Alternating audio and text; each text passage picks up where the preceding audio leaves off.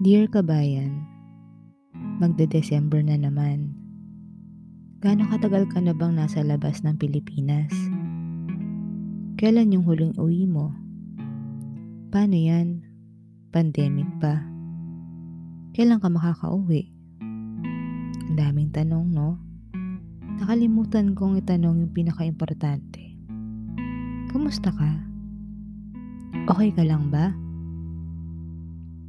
Kumusta ang kalagayan ng isipan mo, ng puso mo, e ng bulsa mo? Kabayan, magde-December na naman. Ready na bang mga ilalagay mo sa balikbayan box mo? Nakapag-ipon ka ba ng paunti-unti nitong mga nakaraang buwan? O ngayon ka palang bibili? Naghihintay ka ng sale, no? Di kaya, importante, naghihintay ka ng budget na extra. O malamang ikakaskas mo na naman sa credit card.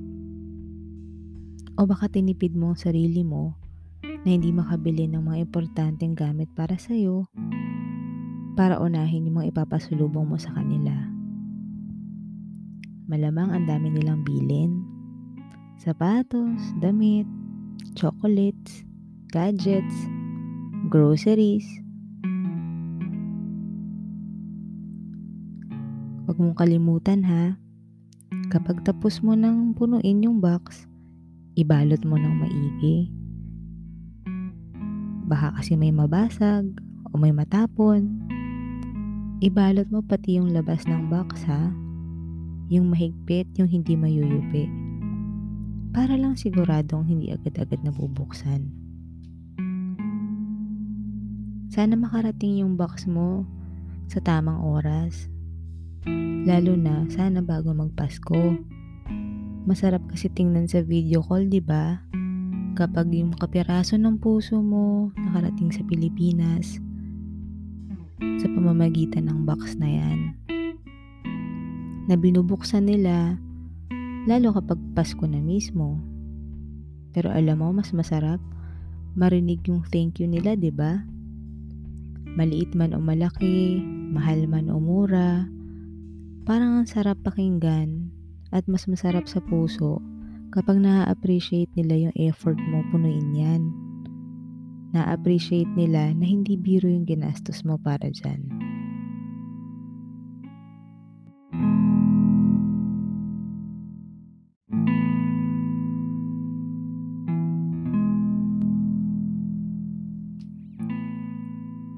Alam kong mahirap maging malayo. Ang daming tinitiis. Ang daming pinag-aalala. Lalo ngayong pandemic pa. Nakakatakot. Lalo yung mga naririnig mo sa balita, nakikita mo sa news feeds, sa social media, mismo mga nababalitaan mo sa mga kakilala mo. Nakakatakot isipin, 'di ba? Paano kung sila naman yung magkasakit? Paano yan malayo ka? Paano kung higit pa dun yung mas mabalitaan mo?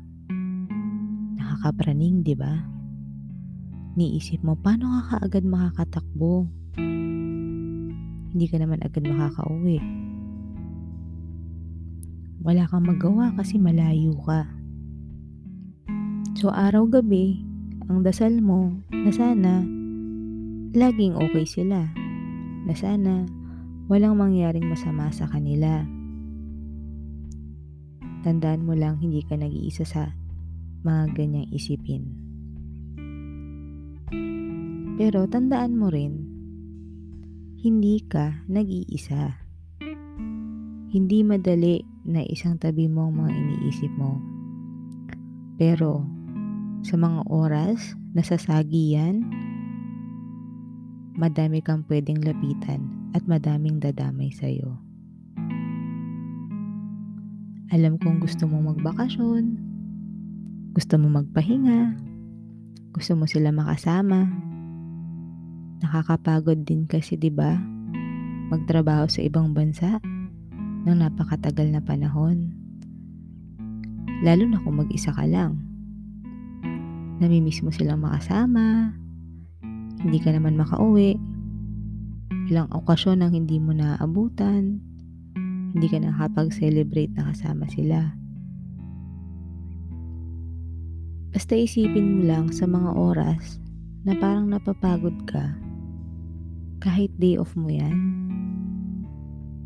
magpahinga ka kahit isang araw lang yan. Karapatan mo na magpahinga. Karapatan mong mapagod. At karapatan mong i-enjoy ang lahat ng pinaghihirapan mo. Pwede kang matulog ng maaga o gumising ng late. Mag-relax ka lang. Gawin mo ang mga bagay na makakapagpasaya sa'yo.